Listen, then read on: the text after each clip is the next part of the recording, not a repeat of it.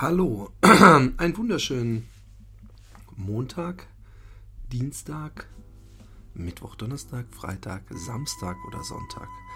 Woher soll ich wissen, was für ein Tag heute ist bei euch? Ich ähm, weiß ja nicht mal, wie die erste Folge angekommen ist. Ich nehme schon auf, bevor die erste Folge überhaupt äh, im Äther ist. Und ähm, es ist eine Herausforderung für mich. Ich habe mir stückweise, was ich ja eigentlich sonst nicht mache bei Podcasts, dass ich die nochmal höre, habe ich mir so auszugsweise die letzte Session angehört und muss sagen, es ist äh, schwieriger als ich dachte. Ohne äh, äh, äh, die ganze Zeit Hänger zu haben, ohne dass jemand einem dazwischen spricht. Ich bin ja eigentlich der Dazwischensprecher. Ich bin der große ähm, Unterbrecher ähm, und der große Vielredner. Aber, äh, wenn er ganz allein reden muss, dann ist er auf einmal doch manchmal baff und weiß und, und ringt um Worte und Gedanken und Ideen. Und äh, deswegen habe ich mir äh, für die ersten Folgen doch mehr so autobiografische Themen rausgesucht. Und ich möchte nochmal darauf verweisen, dass ich, ähm, wenn ich aus meinem Leben erzähle, nicht das tue, weil ich glaube, ich bin so eine interessante Person, dass man unbedingt aus meinem Leben etwas erfahren müsste, sondern ich finde, jedes Leben ist interessant. Ich höre gerne Menschen zu, die aus bestimmten Abschnitten ihrer, ihres Lebens erzählen. Und heute möchte ich ein bisschen darüber reden, weil ich ja immerhin öfter mal gefragt werde, wie das überhaupt mit meiner Kunst ist. Wie ist das entstanden? Wie kam es zu den Teddys? Wie fing alles an? Was ja im Grunde dasselbe ist, wie es alles entstanden. Guckt, so ist es, wenn man ganz alleine vor diesem Mikro sitzt. Niemanden hat, der einen angrinsen kann oder nachfragen kann oder einen darauf aufmerksam machen kann, was für eine Scheiße man spricht. Äh, äh, ist übrigens auch ein kleiner Testlauf, dass ich im Hintergrund klassische Musik laufen habe. Ich fand das immer, ich finde es einfach angenehm. Es gibt so ein bisschen Stimmung. Jetzt wird es ein bisschen rasanter. Also praktisch, wir sind jetzt gerade im Headbanger-Mode der klassischen Musik. Graue Haare ähm, werden äh, wild geschüttelt und Schuppen mit Altersflecken drauf fallen zu Boden.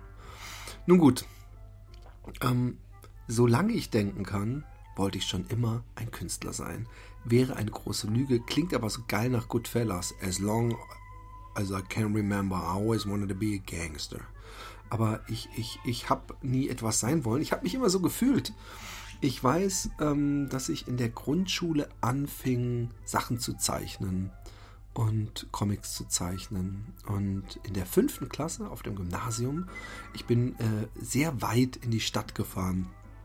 Ich bin in Waldbronn-Busenbach aufgewachsen bin aber aufs Bismarck-Gymnasium in Karlsruhe gefahren, jeden Morgen mit dem Eilzug um 6.52 Uhr, dass ich mich an so einen Scheiß noch erinnern kann. Aber das äh, äh war eben so. 6.52 Uhr, bin um Viertel nach sechs aufgestanden, habe rucki die Zucki gefrühstückt, bin von meinem Vater oder meiner Mutter runter zur Bahn gebracht worden und bin dann in den Eilzug. Und in diesem Eilzug ähm, waren äh, vornehmlich Männer mit Aktentaschen auf ihrem Schoß, die die, die BNN lasen, die badischen neuesten Nachrichten.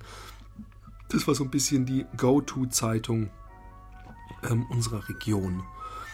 Und da saß ich eben meistens mit meinem Bruder und zwei, drei anderen armen Gestalten, die schon so früh mit dem Zug unterwegs waren, mit der Bahn, der AVG, der Albtal Verkehrsgesellschaft. Ich weiß gar nicht, ob es das noch gibt. Ich glaube, die sind fusioniert und die fahren jetzt überall hin, in ganz Baden-Württemberg, äh, nach, nach, nach äh, Feingen und Esslingen und, und hast du nicht gesehen.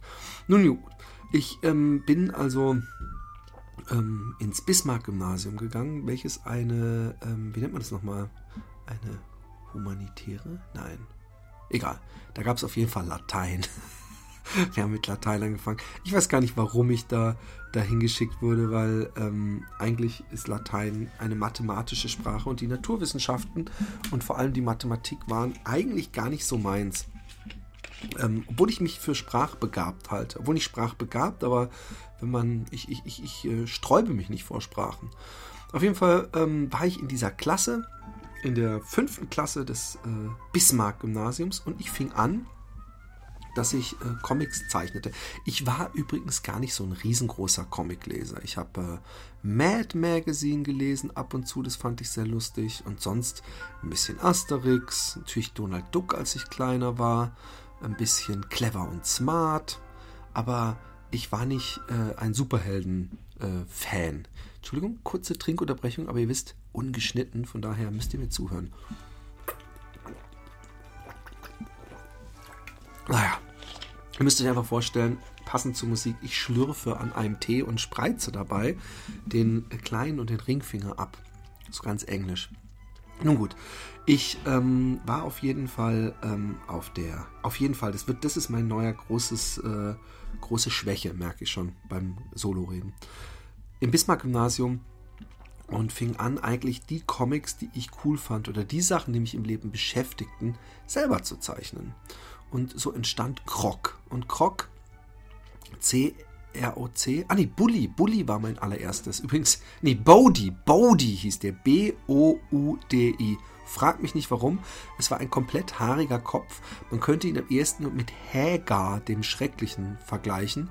Aber er hatte eine Melone. Also er war sonst eigentlich angezogen wie Charlie Chaplin. Vielleicht war es eine Fusion von Hagar, dem Schrecklichen, und Charlie Chaplin. Er war dünn und, und er war auch sonst, hat er nichts mit Hagar zu tun. Aber er hatte eben auch so ein haariges Gesicht. Und Bodhi, ich kann mich gar nicht mehr daran erinnern, was Bodhi so erlebt hat. Es waren auch, glaube ich, alles grundsätzlich immer sehr kalte Witze und Jokes, die ich da gezeichnet habe.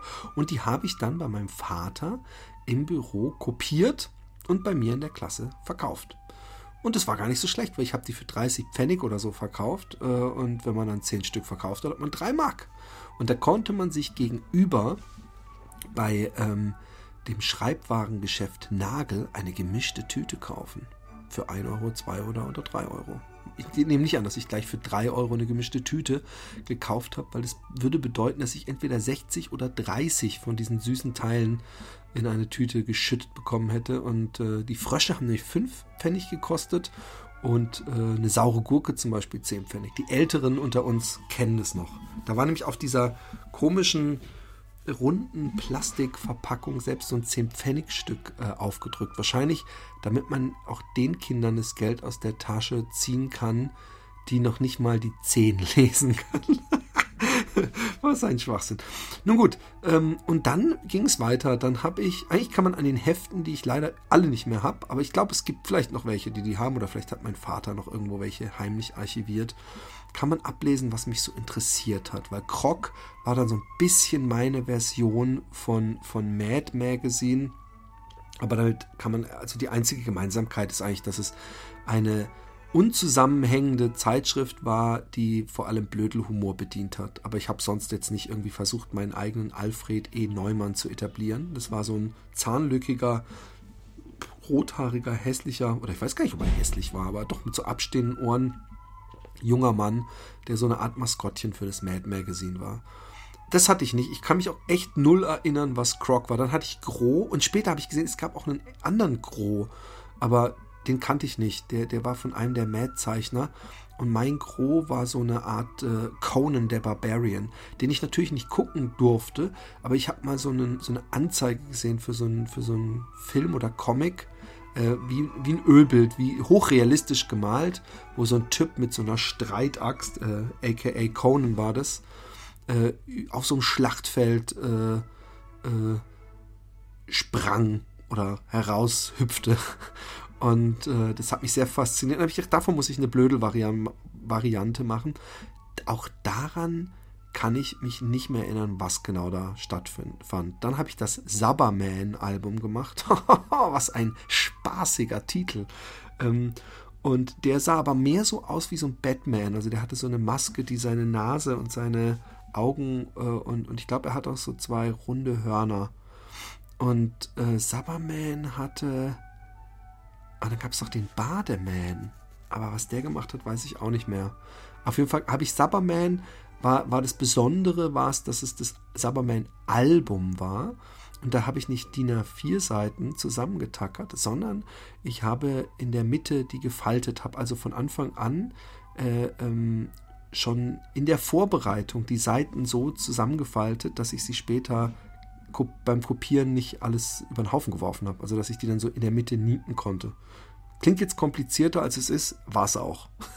Und, und das Summerman-Album, weiß ich, das war dann, glaube ich, so, das war, glaube ich, mein erstes Heft, was 50 Pfennig gekostet hat. Hatte aber auch, glaube ich, 50 Seiten, wenn ich mich nicht täusche, also 25 Blätter, die dann in der Mitte gefaltet wurden und ineinander getackert wurden. Ich habe keine Ahnung mehr an den Inhalt, komischerweise. Also ganz grob vielleicht. Äh, wie gesagt, sehr kindische Witze, die einem Fünfklässler lustig erscheinen. Ich weiß auch nicht, ob wir uns inzwischen nicht sogar schon chronologisch in der sechsten Klasse befinden. Ähm, dann hatte ich, äh, ich war ja ein großer, riesengroßer Fan von Rüdiger, dem kleinen Vampir von Angela Sommer Bodenburg. Ich habe alle Bücher gelesen. Ich fand es irgendwie so schön, wie dieser Anton Bohnensack in so einer äh, Reihenhaussiedlung irgendwie im fünften Stock oder so wohnte und eines Abends so ein spezieller Freund, der fliegen konnte, auf seinem Fensterbrett saß. Und ansonsten kam da ja nichts Gory-mäßiges vor. Also es war ja äußerst unblutig. Eigentlich war eigentlich könnte man sagen, es war einfach nur ein fliegender Freund, weil ähm, ich glaube, es starb niemand jemals in diesen ganzen Büchern, die ich gelesen habe. Und äh, ansonsten, kennt ihr diese Roro Rotfuchs Bücher, diese Kinderbücher? Gibt es die überhaupt noch? Ähm, wo hinten drauf äh, immer meistens passend zum Inhalt des Buches eine kleine Geschichte war mit diesem Rotfuchs, diesem Fuchs, der dann irgendwas erlebt hat. Und da habe ich übrigens auch sehr gerne, ähm, äh, was wahrscheinlich eher untypisch für Jungs ist, gab es zwei oder drei äh, Bücher mit Liebesgeschichten. Und ich war immer schon ein, ein begeisterter Verfechter von Romantik und Liebe. Und habe diese ähm, Bücher geliebt. Ich weiß aber, total verliebt hieß oder total verknallt hieß eins. Es gab ein paar tolle Bücher in dieser, in dieser äh, Rotfuchs-Serie. Und ich glaube auch der kleine Vampir war dabei. Also der war auch von dieser Rotfuchsserie. Doch ich bin fast hundertprozentig sicher. Auf jeden Fall hatte ich dann auch ein Vampir-Comic natürlich. Was jetzt aber nichts mit einem kleinen Jungen und einem Vampirfreund zu tun hatte. Aber ich fand einfach Vampire und Gruseln fand ich als kleiner Junge extrem cool. Und ähm, habe auch noch Moorgeister, das war auch noch ein Buch von Angela Sommer-Bodenburg gelesen. Und war auch sowieso so ein bisschen auf dem Horror-Trip. Und dann habe ich, ähm, fand ich die kleinen grünen Männchen toll, weil die kleinen grünen Männchen, ich glaube, das war von Ibanez, also einem, der auch, äh, was hat denn der noch gemacht? Auf jeden Fall ähm, habe ich von dem mal ein Heftchen gesehen und es war ein bisschen säuisch. Ich glaube, die kleinen grünen Männchen kamen auf die Erde und wollten vor allem mit unseren Frauen, unseren Frauen, unseren Erdenfrauen, ähm, ficken.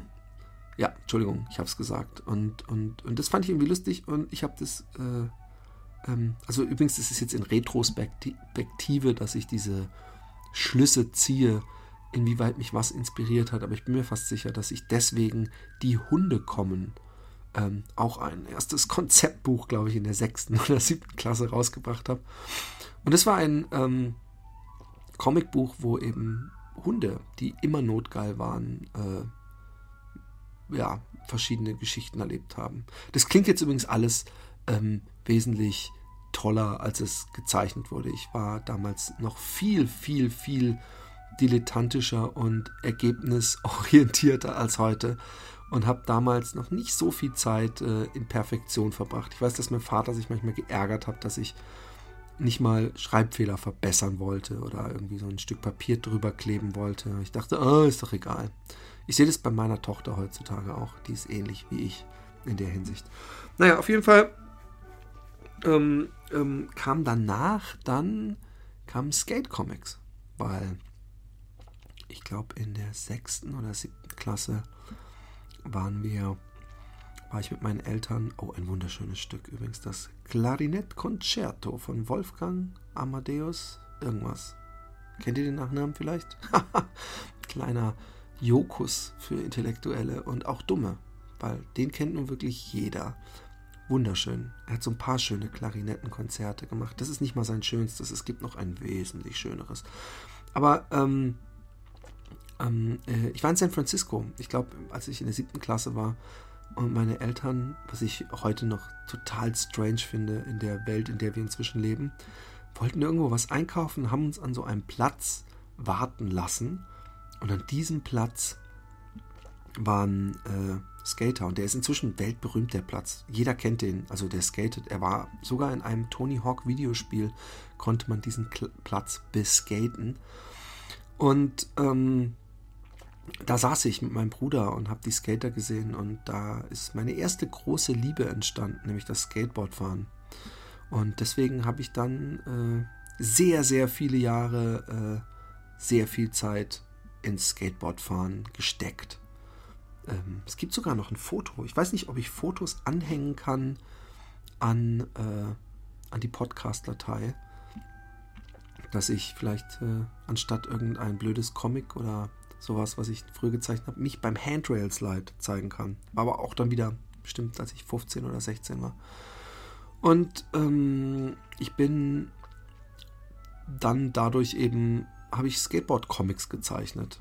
Ich weiß auch nicht mehr, es war wirklich bescheuert. So, so zieht sich ein Skater an. Cooles T-Shirt mit einem Monster drauf und so ein Blödsinn. Ich weiß, dass ich das noch, ähm, dass ich so gezeigt habe, äh, wie ich mir vorstelle. Und was sehr oberflächlich natürlich war, weil Skaten geht es vor allem um Skaten, aber ich fand damals diesen Dresscode und alles, was dazugehört, total wichtig. Naja, ähm, 1989 bin ich dann mit meinem Bruder ins Skatecamp gefahren nach Münster. Und auf dieser Fahrt dahin bin ich, und das war für mich ein einschneidendes Erlebnis, durch Heidelberg gefahren und durch Dortmund. Und in Heidelberg gab es damals schon absolute Szenegrößen wie Semes, Setes, Kane und solche Leute. Und in Dortmund ähm, war damals auch eine blühende Graffiti-Szene. Und ich war, ich, ich, ich hing die ganze Fahrt über mit meiner Nase an der Scheibe und dachte, wow, ist das cool. Ich hatte das zwei Jahre vorher schon mal in äh, Hamburg und habe auch gedacht, ach, Graffiti, das kann ich auch und habe halt mal so meinen Namen gemalt und ein Männchen dazu.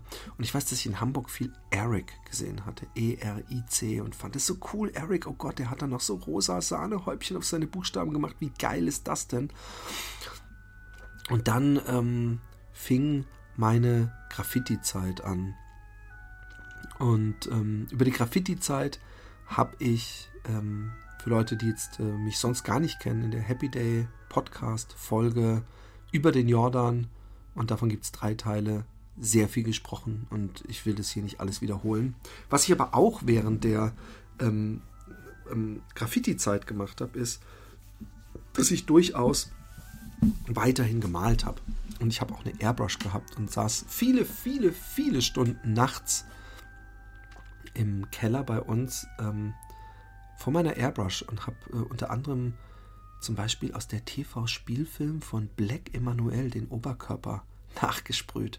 Es waren perfekte Brüste. Ähm, ich frage mich, was meine Eltern damals gedacht haben, dass ihr 15, 14, 14-jähriger Sohn wahrscheinlich mit der Airbrush Titten malt.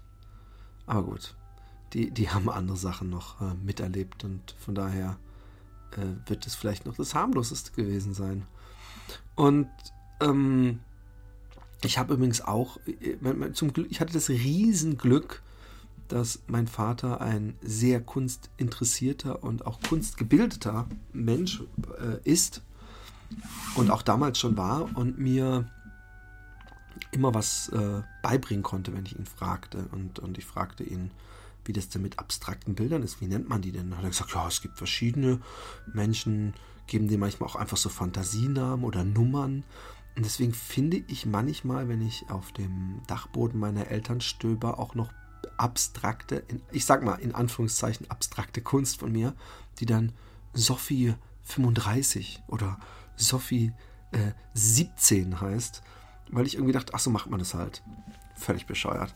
Und ähm, ich habe dann auch viel mit Spachtel gearbeitet und Ölfarbe. Mein Vater hat mich immer unterstützt. Also ich bin so, so, so, so dankbar, dass ich ähm, regelmäßig Ölfarben zum Geburtstag geschenkt bekommen habe und eine Staffelei und so Kreide, weil ich, ich wer kennt es nicht, gibt es viel weniger heutzutage, aber früher, zumindest in Karlsruhe, gab es oft diese Leute, die irgendwo mit so Kreidestiften ein, ein Bild nachmalten und es war, ich konnte da Stunden zugucken, weil gerade dieses Verwischen und Verschmieren der Schatten hat mich total fasziniert.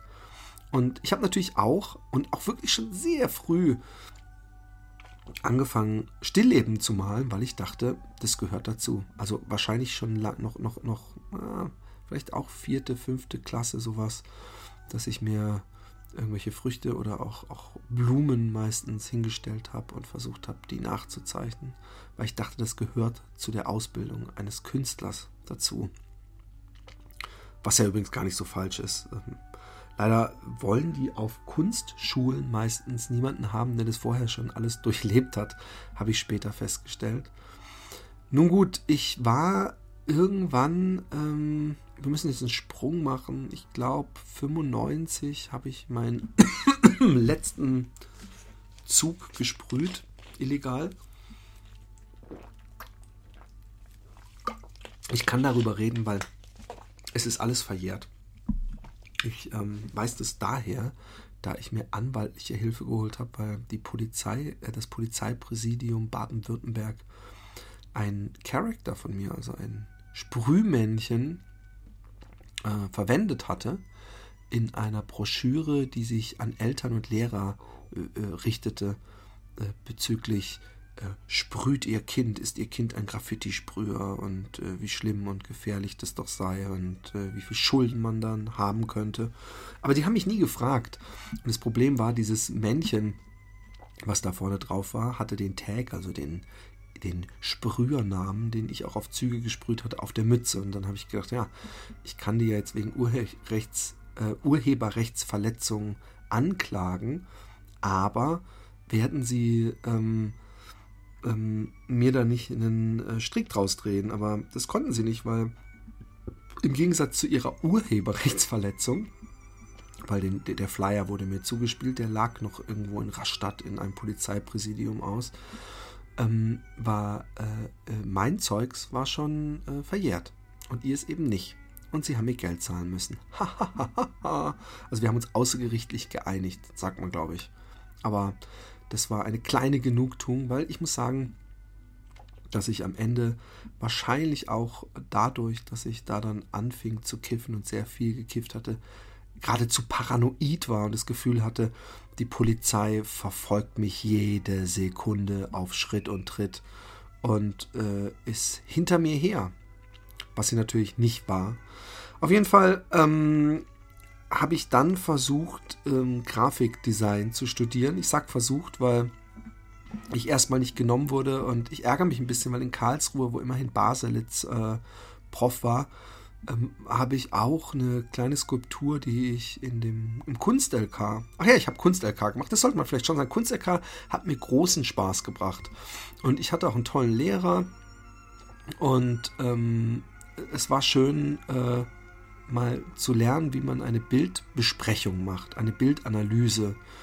Also man muss vielleicht dazu sagen, dass eine Bildanalyse keine Interpretation ist äh, von dem, was der Künstler wohl sagen wollte. Zumindest macht, hat man das damals im Kunst-LK gar nicht gemacht, sondern da geht es darum, Kontraste zu erkennen, Komposition zu erkennen, ähm, es zuzuordnen äh, zu einer Stilrichtung äh, und so weiter. Und es hat mir großen Spaß gemacht. Ich habe auch, glaube ich, 15 Punkte gescored im, im, im Abi, im praktischen und im schriftlichen, glaube ich, auch 13 oder sowas. Also das hat mir großen Spaß gebracht und, und da habe ich zum ersten Mal gesehen, wenn mir was Spaß bringt, dann kann ich richtig fleißig sein und, und mit, mit äh, voll bei der Sache sein.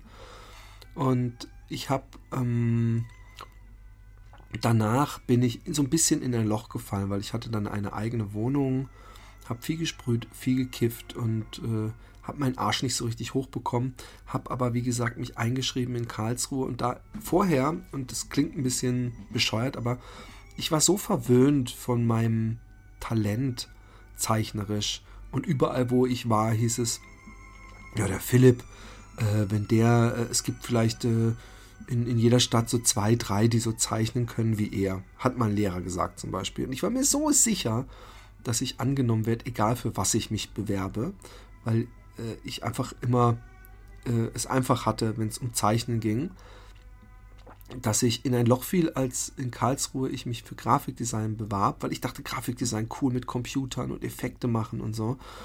Äh, und ähm, sie waren hoch interessiert an, meinem, an meiner Skulptur und haben gesagt, oh, was äh, willst du nicht vielleicht äh, ähm, oder habe ich mich nicht sogar für Kunst beworben? Ich glaube, ich habe mich für Kunst, für freie Kunst beworben und die, das hat sie nicht interessiert, sondern sie hat mein, meine, äh, mein ruhender Riese äh, interessiert, den ich dann auch in Bronze habe gießen lassen, beziehungsweise mein Vater und er hat mir einen geschenkt.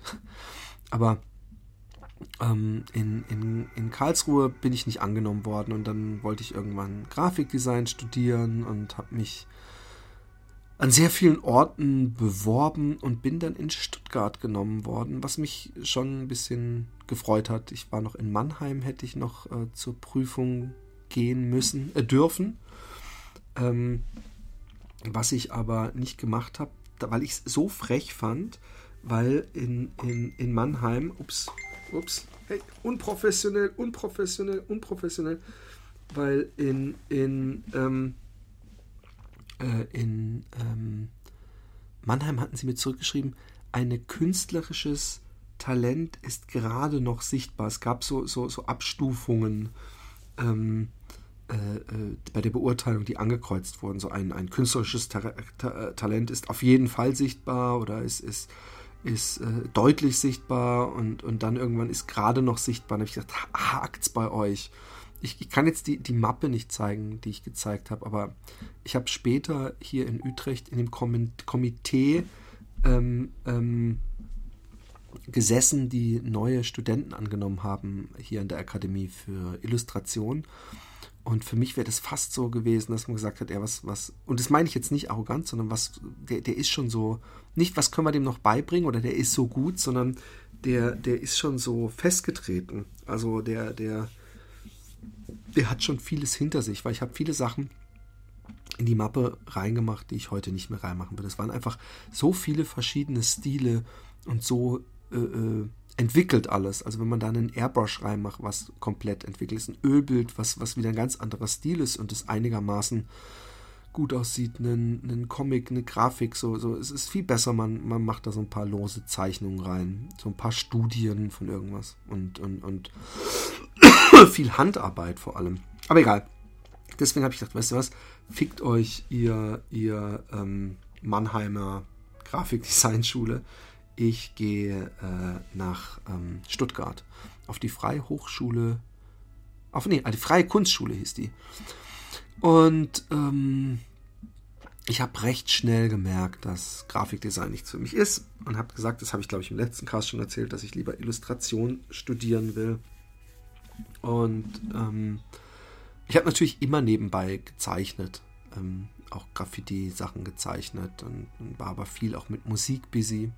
Ich habe ja jetzt erst meine CD rausgebracht, selber in Eigenregie, die ich damals aufgenommen hatte in Heidelberg immer. Dafür könnte ich vielleicht, vielleicht könnte ich zu meiner Musikgeschichte auch mal eine Folge machen. Ich rede nur über mich. Das ist der Ego-Podcast. Nein, ich, ich, ich werde ja bald von euch Themen zugeschickt bekommen auf philipp.jordan.gmail.com ähm, mit äh, der Überschrift äh, Philipp Jordan ungeschnitten Podcast, also mit dem Betreff. Und dann kann ich über ganz andere Sachen reden, worüber, was ich denke. Und ich werde auch manchmal zu tagesaktuellem äh, Geschehen was sagen. Aber momentan denke ich mir einfach, es ist auch schön, einfach ein bisschen zu plaudern. Ich will ja auch mit anderen Leuten über deren Leben plaudern übrigens. Ich will mir Gäste holen und von denen so erfahren, wie ihr Weg war. Nun gut, ich war auf jeden Fall. Ähm, ähm, äh, ach shit, okay, heute Abend. Ich wollte heute Abend mit jemand einen Podcast aufnehmen und das funktioniert nicht, weil er krank ist. Na gut, dann haben wir das auf jeden Fall schon mal geklärt. Ähm, ich war also in Stuttgart und habe gemerkt, eigentlich will ich das nicht studieren. Ich will lieber Illustration studieren. Und dann habe ich gewechselt. Hm, das ist vielleicht auch noch eine schöne Geschichte. Ähm, die Schule zerfiel so ein bisschen. Sie hatten so ein bisschen so einen despotischen ähm, Schulleiter, der Lehrer entließ und äh, nicht mit dem Geld haushalten konnte und sehr altmodisch war. Und ein Dozent selber hat uns dann dazu geraten, wechselt nach Freiburg. Ähm, was einerseits ein Segen war, weil ich da viele wichtige Leute kennengelernt habe, äh, die mich danach begleitet haben oder überhaupt mein Leben beeinflusst haben und auch Freiburg schön ist. Und ich habe einen alten Schulfreund, äh, einen alten Freund, den ich, als ich auf dem Internat war, der aber gar nicht auf der Schule war, kennenlernte, ähm, der dann später mein Trauzeuge wurde, da wiedergefunden und mit ihm wirklich sehr lustige Zeiten verbracht.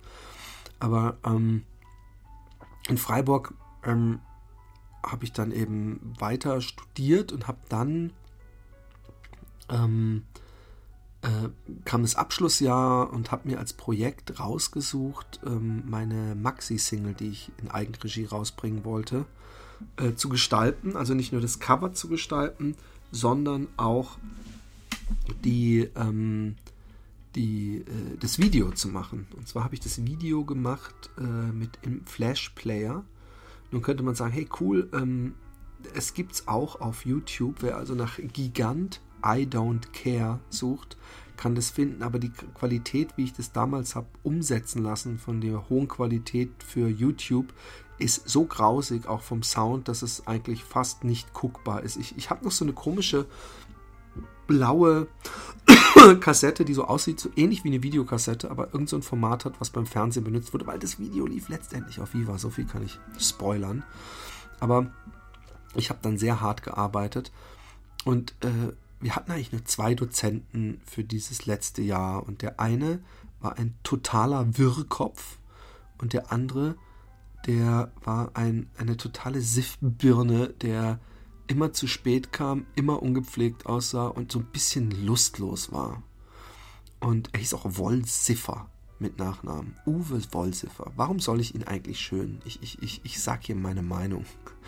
Und ähm, ich, ich habe mir wirklich den Arsch ausgekugelt, weil ich nämlich wirklich versucht habe, im Gegensatz zu anderen Videos, wirklich mein äh, Video ähm, komplett optisch umzusetzen. Sprich, dass man, wenn man ähm, ähm, irgendeinen Spruch in dem Video vorkommt, ich den optisch umsetze. Und in diesem Lied habe ich mich selbst gebettelt. Es war übrigens lange vor 8 Mile, wo äh, Eminem das auf der Bühne dann als, als großen Punch gemacht hat bei einem Battle, dass er sagte, hey, das ist alles, was du kannst, das kann ich besser. Eine Taktik übrigens von Cyrano de Bergerac, falls jemand die Geschichte oder vielleicht den Film dann zumindest kennt mit Gérard Depardieu. Und wer, wer, wer noch äh, weniger mit Cyrano äh, vertraut ist, es gab auch mit, ach, wie heißt der, dem grauhaarigen Comedian aus den USA, gab es auch so einen Film, wo er eine große Nase hatte. Aber egal, ich schweife ab. Ähm, ähm, ich habe auf jeden Fall dieses äh, äh, äh, animiert, dieses Video, habe eine Plattenhülle gemacht, äh, also habe praktisch den gesamten Release betreut dieser Single und äh, habe die dann präsentiert mit ähm, die Platte habe ich drucken lassen auf Vinyl, Cover und alles und das Video und ich habe 72 Punkte bekommen. 72 oder waren es 74? es war auf jeden Fall ein Witz. Ich war so erschüttert. Ich habe, glaube ich, an diesen 72 oder 74 Punkten, glaube ich, echt zwei Jahre noch gesessen, weil es mich so aufgeregt hat, weil dieser Lehrer bei allen vorherigen Besprechungen nie einmal gesagt hat, na, aber so wirklich cool ist das nicht oder willst du da nicht noch was machen? Ähm, und alle anderen Projekte waren ja fiktive Projekte. Also wenn die Buch, da haben die natürlich ein Exemplar von dem Buch, aber sie mussten nie irgendwie gucken, dass das auch einem, einem äh, Produzenten und einem, einem, DJ und einem Label gefällt, wie ich es musste. Und ähm, ich habe ja, ich habe ja es sogar, guck mal, merkt ihr, wie das Blut in mir wieder in Wallung gerät? Ich habe ja das Video sogar auf Viva untergebracht. Es lief zweimal, also einmal richtig und dann in der Wiederholung derselben Sendung. Aber es gibt, gab wirklich zu der Zeit, und es war der Heyday des deutschen Rap, gab es viele Leute, die für sehr viel Geld, sehr, sehr viel Geld Videos gedreht haben, die nie im Fernsehen liefen. Wirklich nie. Und, und, oder wenn, dann höchstens auch nur einmal. Von daher, dass ich es geschafft habe, mit einem No-Budget, nicht einem Low-Budget, einem No-Budget-Video äh, auf Viva zu kommen, das war schon ein Erfolg für mich. Und, und meine Platte wurde auch in der Backspin rezensiert aber ich habe praktisch die zweitschlechteste Note der Klasse bekommen, was mich extrem aufgeregt hat. Und ich habe auch das Gefühl gehabt, das hatte ein bisschen was davon, der kommt von der anderen Schule, so, der, der war jetzt hier nur anderthalb Jahre, so, der kann nicht so gut ausgebildet sein äh, wie wir. Und, und ich habe hab so oft rechtfertigende Gespräche geführt ähm, in meinem Kopf mit diesen ähm, Dozenten und gesagt, äh, du Arsch. Und, und, und das wurde dadurch gefüttert. Es gab dann so eine Art Schulabschlusspräsentation, ähm, äh, wo ich dann in meinem Zimmer eben, ich hatte so ein, ich hatte noch zusätzlich so ein Graffiti gemacht, wo ich mich als Rapper eben so hingemacht habe. Und der eine Dozent hat noch so an diesem Mund rumge, warum hast du da noch mal mit Schwarz rüber, oder? Wo ich dachte, hey, das, das ist nicht mein Projekt, das ist hier so ein, so ein bisschen, das ist praktisch die äh, Ausstaffierung für die Präsentation meines Projektes. Und äh, das Video ist mein Projekt. Die Platte gehört dazu. Und diese Graffiti-Wand, die ich da im Hintergrund gemacht habe, hör auf, dich an diesem Mund aufzuregen. Und ähm, was mich so aufgeregt hat, ist, dass die Flash-Dozentin und auch andere Dozenten, ich habe dieses Video dann über einen Beamer gezeigt und praktisch in, in, in, in, einer Schleife da laufen lassen. Und jeder, der reinkam, hat gelacht und fand es lustig, fand es cool, fand es ansprechend und hat dann gesagt, so, und wie viel gab's? Und wenn ich dann die, die 72 gesagt habe, dann kam immer so, bitte, jetzt ernsthaft? Also du machst Scherze. Und das hat mich so bestätigt darin, dass ich ungerecht behandelt wurde. Inzwischen bin ich wirklich drüber hinweg, weil, weil mich hat nie jemand in meinem ganzen Leben nach der Beurteilung gefragt. Was aber nicht heißt, dass, es, dass ich nicht trotzdem es als eine sehr, sehr schlechte Beurteilung äh, empfinde. Also nicht die Note, sondern wie sie mich beurteilt. Ja, schon, also ihr, also, pff, ihr wisst schon, was ich meine. Kurzen Schluck.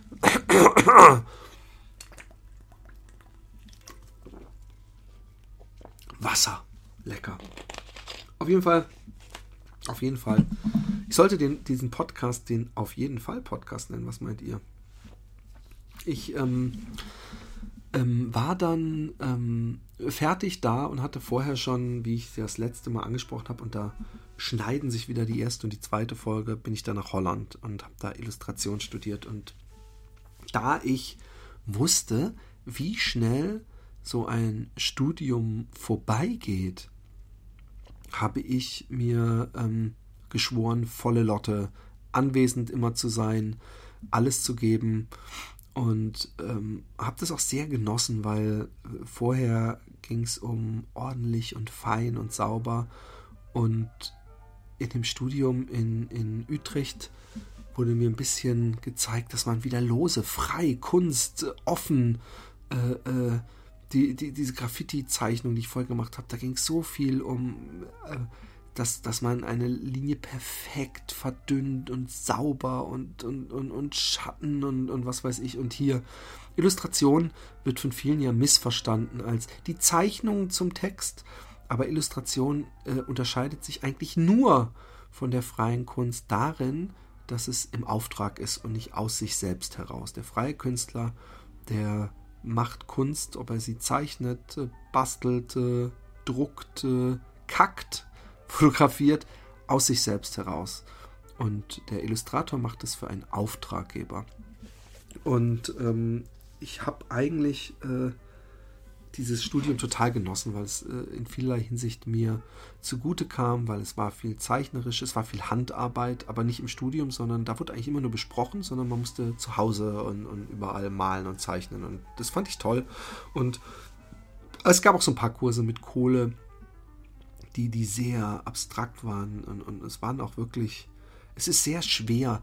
Wer den Film Whiplash gesehen hat, der kann es so ein bisschen nachvollziehen, vielleicht, wie schwer es manchmal ist, wenn dann einer, ein Dozent irgendwie sagt, du musst mehr von dir in diesen abstrakten Strich äh, einfließen lassen. So, das ist noch nicht, das bist noch nicht du. Und man fragt sich dann, aber was, was bin denn ich? Ich habe so, was, was soll ich denn machen? Was will der denn? Und, und das ist so ein Problem, was man im Kunststudium sehr oft hat. Naja, auf jeden Fall kam ich, ähm, ich glaube, ich bin noch nach dem zweiten Jahr bin ich abgegangen, weil ich gemerkt habe, ich habe ein Drogenproblem und bin dann drei Tage sogar in eine Entzugsklinik gegangen, habe aber noch mitgemacht an einem, Proje an einem Semester Hauptprojekt und es hieß Ihr Favorite Pleck und das heißt dein Lieblingsplatz. Und es war natürlich nicht, äh, damit war natürlich nicht gemeint das Wohnzimmer oder so, sondern das war etwas abstrakter zu verstehen. Und für mich war mein Lieblingsplatz eindeutig die Kindheit. Die Kindheit hat für mich was Magisches schon immer gehabt. Äh, und zwar wortwörtlich, weil in der Kindheit glaubt man an einen Weihnachtsmann, man glaubt an, äh, an einen Osterhasen, vielleicht sogar noch an die Zahnfee, an Geister unterm Bett, an äh, Hexen, an Gespenster. Man lebt als Kind in einer fanta fantastischen Welt, in einer Welt, in der die Kindheit, der Ist-Zustand äh, gefühlt unendlich noch dauern wird. Und, und, Alter ist irgendwas, was wahrscheinlich irgendwann mal kommt, aber das wird noch so lange dauern und eigentlich muss man sich darum keine Sorgen machen. Man muss sich sowieso wenig Sorgen machen. Man fühlt sich oft ungerecht behandelt, man muss früh ins Bett und alles. Deswegen genieße ich es immer noch manchmal erwachsen zu sein. Ich mache mir manchmal lächerlicherweise immer noch bewusst, hey, wie schön, ich kann jetzt einfach ins Kino gehen, wenn ich will. Ich muss niemanden fragen.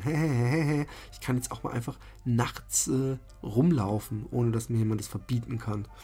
Äh, nicht, dass ich, äh, dass jetzt irgendjemand denkt, äh, ich wäre ganz besonders schlimm, streng und mit vielen Verboten erzogen worden. Aber ähm, man, man, kann doch trotzdem manchmal feiern, dass man viel darf und selber entscheiden darf, wann man was isst und wie und wo und überhaupt. Auf jeden Fall habe ich ähm, es sehr genossen, ähm, äh, dieses Projekt, äh, dieses Kindheitsding umzusetzen. Und das habe ich damit umgesetzt, dass ich Leinwände zusammengeschoben habe. Und dann ähm, praktisch auf diese neu entstandene Leinwand habe ich zum Beispiel eine Pipi Langstrumpf gemalt. Und dann habe ich die Leinwände wieder so zusammengeschoben, dass man was anderes sehen konnte. Äh, und ähm, praktisch, dass mehrere Puzzles in einem Puzzle-Ding waren. Ähm, klingt jetzt äh, kompliziert, war es auch. Und ähm, eine dieser Figuren, die ich in mehreren Werken ähm, wieder angebracht habe, war der Teddy. Weil ein Teddy ist ja im Grunde unser erster Freund gewesen. Ich hatte übrigens auch einen Teddy, aber ich bin gar nicht so ein Teddy-Fan, weil viele Leute denken jetzt vielleicht, ich bin nicht wie diese.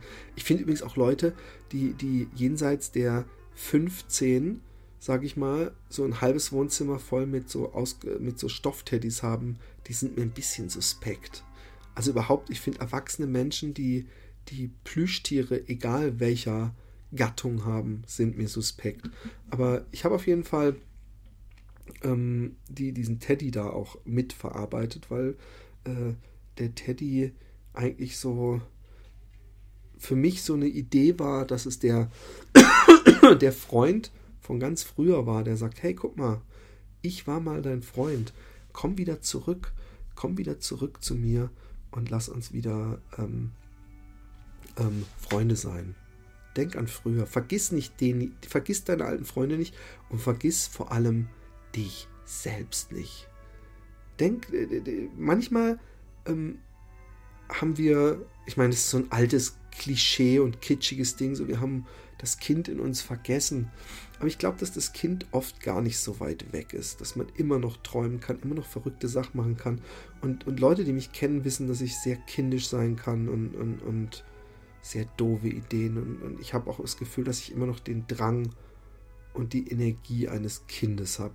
Und die Welt immer noch spannend finde und auch Menschen spannend finde. Es war letztens eine Hörerin da, die sich sehr kurzfristig ange angekündigt hatte. Äh, die hat mich im Atelier besucht. Und äh, die hatte ich auf der Tour auch kurz getroffen und die hat mich gefragt, ist es eigentlich nicht strange, dass du dich mit so wildfremden Leuten triffst, wo ich dachte, du bist doch die Strange. Also soll ich Angst vor dir haben? Und ich bin, ähm, ich finde Leute, Menschen immer interessant. Deswegen habe ich wahrscheinlich auch Freunde aus allen möglichen Schichten. Und da meine ich nicht nur Schichten aller ähm, arm und reich, sondern auch, ähm, ich, ich habe nie diskriminiert äh, zwischen verschiedenen Szenen. Also ich kenne äh, Popper, Bonzenkinder und ich kenne Punker-Leute, Skater, Rapper, äh, Rocker, äh, äh, also so Biker. Ich habe ich hab gar keine ich, ich finde alle Leute, die mit Begeisterung bei irgendwas dabei sind, schon immer cool. Und, und alle, die abseits der Norm tanzen. mit diesen Teddys habe ich dann äh, gearbeitet und äh, ich bin dann ja auch eben, habe ich nicht weiter studiert und habe gedacht, ich mache mich jetzt selbstständig, hing kurz in so einem Loch und bei mir um die Ecke gab es äh, in Utrecht ein Café, was es leider nicht mehr gibt, also ein Restaurant-Café eigentlich und es hieß, das hätte Licht, also das Licht. Und Achtung, kurz, kurze Trinkpause. Und diese, dieses Café, da bin ich einfach reingestapft und habe gesagt, hey, ich würde gerne ein paar Leinwände von mir hier aufhängen. Darf ich das? Und dann haben wir gesagt, ja. Und dann habe ich, äh, weil ich gesehen hatte, dass vorher auch andere Studenten da Leinwände ausgestellt hatten, habe ich gesagt, hey, dann äh, äh, ähm, hänge ich da so ein paar Sachen auf. Und da hatte ich sehr moderate Preise, irgendwie, was weiß ich, zwischen 80 und vielleicht das teuerste 150, 200 Euro. Und ich habe, glaube ich, echt in, die, diese erste Ausstellung innerhalb von zwei Wochen alles ausverkauft.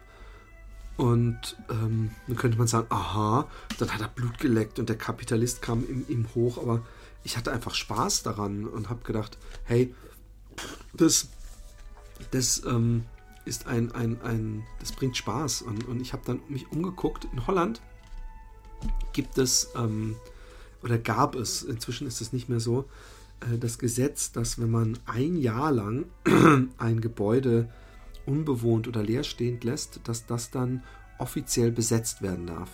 Besetzen heißt Kraken im Holländischen und es gibt, ähm, äh, dann geht man zur Polizei und lässt sich einen Schlüssel geben, äh, äh, wechselt die Schlo Schlösser aus, die Polizei ist dabei, nimmt alles auf und guckt, was für Gegenstände wertvolle sind hier in dem Haus drin.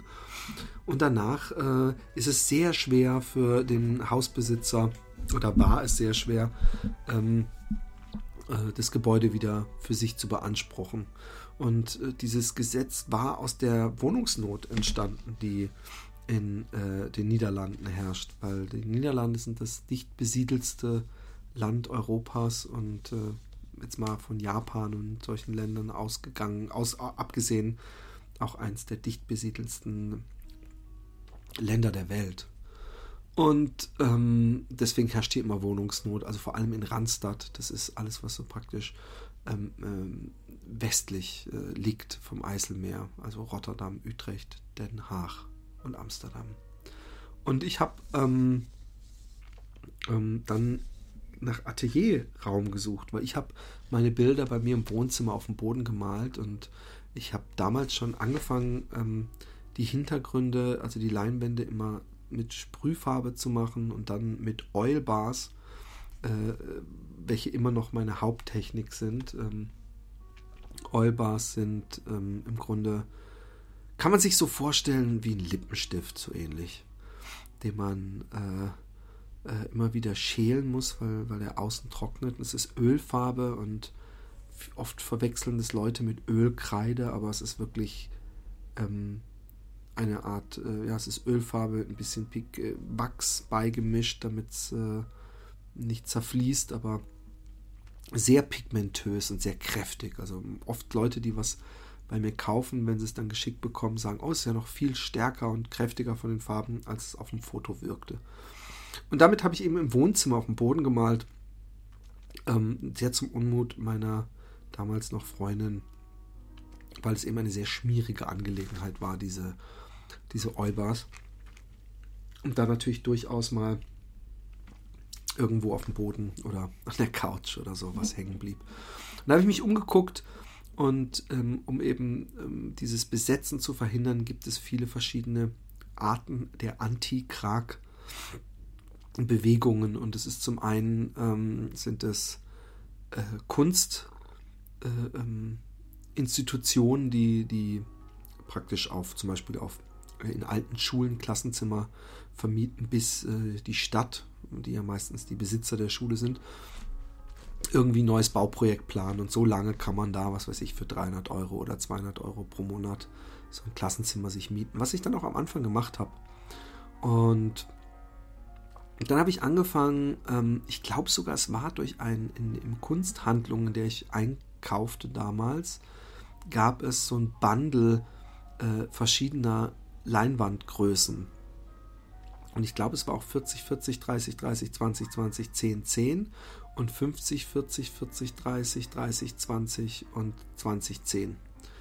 Und ähm, also Zentimeter. Das waren die Außenmaße, falls ihr denkt, was ist jetzt mit ihm los? Ist er jetzt durchgedreht? Ähm, und dann habe ich gedacht, ey, da kaufst du dir drei Pakete oder so und dann machst du so eine Wand voll mit so Teddys, äh, weil die mir gerade Spaß brachten irgendwie. Und ich hatte auch meine eine Firma gedreht, die übrigens da war ich noch gar nicht so Teddy-affin. Ich habe einfach nur gedacht, was könnte ich für einen abgefahrenen Namen mir für meine Firma ausdenken? Irgendwie einen lustigen Namen, der hängen bleibt. Ich finde Jordan Art oder sowas ist so, so, äh, so lahm.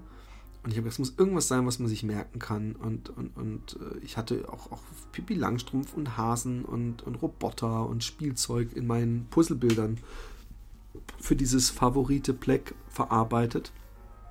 Und dachte dann, hey, äh, oh, Teddy ist auch da und dann Teddy's in Space. Und, und, ich hatte jemanden gefunden, der mir eine extrem geile Flash-Website, also vor allem für damalige Verhältnisse heute würde man sie als zu verspielt äh, beschreiben. Ich habe es auch, glaube ich, locker sechs, sieben Jahre nicht mehr geupdatet. Aber ihr könnt es euch mal angucken. Es ist eine, eine schön animierte Flash-Website mit, äh, die in einem komplett in einem Karton stattfindet. Auf jeden Fall habe ich ähm, den gefunden und habe dann meine Firma Teddy's in Space genannt und habe eben dieses Projekt gehabt mit, ich mache jetzt eine, eine Wand mit so verschiedenfarbigen Teddys mal. Und da habe ich die so hingelegt und habe gemerkt, wenn ich die Kopfhaltung der Teddys so leicht schräg mache, äh, was ich mir von meinem Hund abgeguckt hatte, wenn man mit einem Hund versucht, was zu erzählen, da er ja nicht versteht, was man sagt, aber er eindeutig weiß, man will ihm irgendwas sagen, dann hält er den Kopf oft so schräg. Und nur dieses Schräghalten des Kopfes gibt seinem sonst äh, starren Körper ein wenig Ausdruck. Und dann habe ich gemerkt, wenn ich das bei manchen Teddys mache und sie vor allem so äh, die Leinwand benütze wie ein Fenster, durch das der Teddy in meine Welt guckt, und wenn ich dann noch dem Teddy weder böse noch lieb noch ängstlich gucken lasse, sondern seine Augen starren lasse, dass das einen extrem coolen Effekt hat für den Betrachter, weil, weil nämlich äh, er angeguckt wird. Und ich dachte immer, hey, ähm, wenn man in der Straßenbahn sitzt und man guckt so rum, dann fühlt man sich recht sicher. Wenn man angeguckt wird und was weiß ich, zum Beispiel mir würde eine, eine junge, heiße Frau gegenüber sitzen und sie würde mich lüstern angucken, dann könnte ich das deuten und würde denken, hallo, und würde sie mir weiterhin angucken und denken, hallo, hallo. Und wenn es ein irgendein Typ ist, der mich böse anguckt oder ein, eine ältere Frau oder ein älterer Mann, dann würde ich denken, okay, äh, schlecht, schlechte Laune, suchst du Streit? Aber wenn mich alle einfach nur anstarren, dann würde ich mich anfangen, mich selbst zu hinterfragen, nämlich gucken, okay, habe ich irgendwie, habe ich irgendwie einen Strich im Gesicht aus Versehen oder habe ich vergessen, nach dem Pinkeln meinen Pipimatz wieder in die Hose zu machen? Oder warum starren mich alle so an? Und diesen Effekt, dachte ich, muss ich in eine Ausstellung verarbeiten. Und dann habe ich, äh, kam ich abends nach Hause und habe zu meiner Frau gesagt, ich mache 100 Leinwände mit Teddys drauf. Und ich glaube, es kam wahrscheinlich sowas wie, willst du nicht erstmal die, die du hast, verkaufen? Ist das nicht ein bisschen unsicher? Meine Frau spricht übrigens nicht so, aber ihr, wisst schon. Und, und äh, ich habe es dann gemacht und als ich die 100 Teddys fertig hatte, habe ich gemerkt, na, irgendwie ist das gar nicht so viel, wie ich dachte, da ich auch so 10 auf 10 Zentimeter Leinwände habe. Und man braucht auch viele kleine, um diese russische Hängung, so habe ich die nämlich gehängt, äh, hinzubekommen. Und dann habe ich eben, wie gesagt, nach ein paar Wochen, als ich die 100 fertig hatte, habe ich äh, zu Alex gesagt, weißt du was? Ich glaube, ich mache 1000 Teddys. So ein Riesenraum von oben bis unten, alle Wände mit, mit 1000 Leinwänden voll. Das kann doch nur cool werden. Und ähm, sie wusste natürlich, dass es eine extreme ein extremer finanzieller Aufwand war und dagegen stand, dass in der Zeit, in der ich male, und ich habe fast ein Jahr gebraucht, auch nicht viel reinkommt. Aber ich habe es gemacht und ich habe dann geglaubt und ich habe recht früh dann schon auf Xing oder Crossing, weiß nicht, wie, wie man es in Deutschland ausspricht, ähm, nach Galeristen gesucht und habe dann erst in Wien eingefunden, der äh, Interesse hatte und dann in Hamburg ein, der mir später erzählte, dass als seine Frau, als seine Tochter, die in der Galerie arbeitet, ihm sagte, dass da einer wäre, der tausend Teddys gemalt hätte und der Interesse hätte auszustellen, dass er zu ihr gesagt hat, ja, sag ihm, er soll anrufen, wenn er wieder aus der Heilanstalt entlassen ist, ne? Und, und ähm, ja, dann war ich zuerst in Wien. Ein Jahr später war ich in Wien und habe äh, die ersten, die erste 1000 Teddys äh, Ausstellung, meine erste Solo-Ausstellung auch gleichzeitig ähm, eröffnet, Vernissage. Und äh, ich glaube, es wurden 117 Teddys verkauft. Und danach war Hamburg dran. Und dann war Düsseldorf dran. Und dann äh, kam, glaube ich, schon Los Angeles. Und dann San Diego und dann Utrecht. Und ich habe ja zwischendrin dann auch wieder andere Ausstellungsprojekte angefangen. Aber über die rede ich ein anderes Mal an einem anderen Ort zu einer anderen Zeit, was ich ja mit anderes Mal schon gesagt habe. Heute bin ich der Mann, der gerne alles zweimal sagt. Ähm, wer, wer Interesse hat an diesem Projekt, ich, ich, ich habe inzwischen die Original 1000 Teddys alle ausverkauft. Aber ich mal immer mal wieder Teddys. Und ähm, äh, wer aber sehen möchte, wie das aussah, der muss einfach mal 1000, also die Zahl und Teddys und Teddys mit IE, also T-E-D-D-I-E-S auf YouTube eingeben. Da ähm, und, und vielleicht meinen Namen noch, also Philipp Jordan mit einem L und zwei P. Und ähm, da gibt es einige Filmchen, da gibt es auch so einen Sat1-Beitrag und so eine kleine Doku, die jemand, den ich äh, kenne, äh, gedreht hat. Und äh, da gibt es auf jeden Fall was, was, was, ein bisschen was zu sehen. Dann wisst ihr, worüber ich hier überhaupt gesprochen habe. Und jetzt muss ich natürlich wieder sagen, schreibt mir doch Fragen oder Ideen oder Wünsche an philipp.jordan.gmail.com und wenn ihr mich noch mehr erfreuen wollt, dann ähm, könnt ihr ja ähm, eventuell auf iTunes gehen und bei Philipp Jordan ungeschnitten eine 5-Sterne-Bewertung schreiben. Oder einfach mal wenn ihr dachtet, ach, die Folge, die war sehr angenehm, so nebenbei zu hören. Das hört sich ja locker flockig weg, obwohl der ganz alleine ist. Äh, dann könnt ihr ja einfach mal auf Facebook oder in der Mail oder am Arbeitsplatz, morgens beim Kaffee oder beim Bier in Deutschland, ähm, könnt ihr einfach sagen, hey, Philipp Jordan ungeschnitten ist echt äh, ein schönes Format. Und äh, wenn ihr sagt, bitte nie wieder klassische Musik, schreibt mir das. Da freue ich mich drüber. Ich fände es schön, wenn ich mir dieses Kleinod erhalten könnte. Ich liebe es und kann es kaum erwarten, mit anderen zu podcasten und andere Podcasts zu machen. Aber das äh, Tolle an so einem eigenen Podcast ist, dass ich es immer machen kann.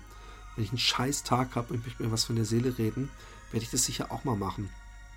Wenn ich einen tollen Tag habe, was Tolles erlebt habe, werde ich das machen. Und äh, ich bin von niemand anderem abhängig. Nicht, dass die anderen Podcaster, mit denen ich zusammenarbeite, unzuverlässig sind, sondern man muss halt immer einen gemeinsamen Zeitpunkt finden. Das alleine ist schon manchmal was. Aber hier, hier kann ich immer was raushauen. Kann ich mir selber was aufbauen. Und äh, das ist auch manchmal ein feines Gefühl fürs Ego. Gerade in, in, wenn man so ein bisschen ein Tief hat. Und ich habe gerade ein Tief, ein sehr tiefes, tief, tief, tief ähm, wie ich es schon sehr lange nicht mehr hatte in meinem Leben. Aber ich will jetzt nicht rumheulen. Denn eigentlich will ich den, äh, die Folge nicht Kunst und Kummer nennen, sondern Kunst. Und ähm, vielleicht äh, habt ihr ja auch eine interessante Kunstgeschichte oder einen Link für mich. Also, genau, wenn ihr interessiert seid, was für Künstler ich selber ähm, ganz toll finde, da fallen mir zwei ein, die aber unglaublich weit weg sind von dem, was ich mache, optisch. Weil oft haben ja Leute Inspirationsquellen oder Lieblingskünstler, die sehr nah an dem sind, was sie selber machen. Aber mein absoluter äh, Lieblingskünstler, der mich so unglaublich fasziniert, ist Andy Goldsworthy. Ein Mensch, der in die Natur geht und da mit der Natur Sachen macht. Und das ist so unglaublich faszinierend und mannigfaltig und äh, interessant und spannend. Und es gibt auch einen tollen Film, Rivers and Tides, und äh, tolle Bücher. Also es gibt so ein Buch von ihm, ich glaube, das hat keinen Titel, sondern da sieht man einfach nur eine Wasseroberfläche, wo so äh, lauchmäßige Blätter draufgelegt sind, die mit teilweise mit so Beeren gefüllt sind. Klingt total kitschig, aber dieses Buch äh, fast jedes Seitenumblättern offenbart eine tolle neue Kunstwelt. Und Chuck Close ist ähm, ein Künstler, der heutzutage vielleicht seine Arbeit weniger beeindruckt, weil das, was er macht, das Aufbrechen eines Bildes, einer, eines Porträts, ähm, äh, durch, durch, durch, durch Computerfilter etwas sehr Normales geworden ist. Ähm, Chuck Close ähm, sitzt im Rollstuhl übrigens, malt großformatige Bilder. Er ist berühmt geworden mit einer liegenden, nackten Frau. Hat danach, aber einer riesengroßen liegenden nackten Frau, hat danach fotorealistische Bilder gemalt. Wer die mal im Original sieht, da steht man davor und kann immer noch nicht glauben, dass es kein Foto ist. Und dann hat er angefangen, seine Bilder aufzurastern. Und ähm, in sehr grobe Raster. Also man stelle sich vor, ich habe ein, ein, ein Mathe-Schulheft. Kennt es noch mit den kleinen Kästchen. Und ähm, in jedes Kästchen macht er zwei oder drei Kreise ineinander. In verschiedenen Farben, mit dicker Ölfarbe. Und wenn man weiter weggeht, sieht es aus wie ein Foto. Und das hat er eben gemacht, bevor es äh, diese Programme gab, äh, bevor es, ich weiß nicht, ob ihr die Truman Show, das Cover noch kennt, was aus ganz, ganz vielen Fotos zusammengesetzt war und ein neues Foto ergab, wenn man es von weiter weg äh, angeguckt hat. Und, und, und äh, Chuck Close macht es eben mit sehr groben, schönen Farbstrichen. Wenn man nah vor diesen Bildern steht, würde man sie auch gerne haben, einfach nur weil es schöne Farben sind, pastos aufgetragen. Ähm, einfach toll. Und dann geht man weiter weg und denkt, wow. Und ähm, er hat auch mit Fingerabdrücken Porträts gemacht, die aussehen wie Fotos. Einfach nur Fingerabdrücke. Und wo man sich dann mal fragt, wie kriegt er überhaupt diese Falten und alles hin? Und es ist sehr faszinierend. Ähm, das sind zwei meiner Lieblingskünstler. Keith Haring war, als, als ich jugendlich war, eine, eine große Inspirationsquelle für mich. Und, äh, und es gibt auch Arbeiten von mir aus meiner Airbrush-Zeit, als ich 16, 17 war, wo ich gerne so Keith Haring Bewegungsstriche um Bilder von mir herum gemalt habe. Und das mache ich immer manchmal noch. Also Keith Haring ist vielleicht der einzige Künstler, den ich so richtig bewundere, wo man ganz, also mit, mit, mit, mit geschultem Auge ab und zu was finden könnte, wo man sagen könnte, ha, da, das ist Keith Haring, das sehe ich doch sofort. Ja, ähm, ansonsten möchte ich euch äh, eine schöne Zeit wünschen. Es ist, äh, ich weiß nicht, wann dieser Podcast rauskommt, aber es ist wahrscheinlich immer noch nass, kalt und dunkel. Die dunkle, depressive Jahreszeit und ähm, geht nicht ins Solarium, das bringt nichts. Äh, nehmt äh, Vitamin D3 zu euch und äh, geht laufen oder raus oder ans Tageslicht. In diesem Sinne wünsche ich euch einen wunderschönen Tag, Abend, Nacht oder Morgen. Euer Philipp. Tschüss.